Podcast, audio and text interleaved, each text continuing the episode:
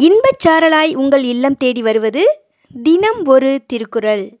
காலை வணக்கம் மாணவ செல்வங்களே. அதிகாரம் இருபத்தி இரண்டு ஒப்புரவு அறிதல்.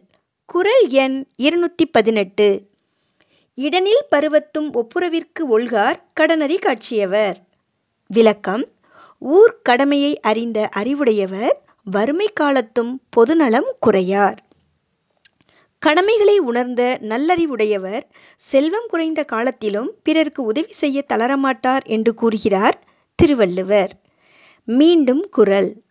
இடனில் பருவத்தும் ஒப்புரவிற்கு ஒல்கார் கடனறி காட்சியவர். நன்றி மாணவ செல்வங்களே இந்த நாள் இனிய நாளாய் அமைய வாழ்த்துக்கள்.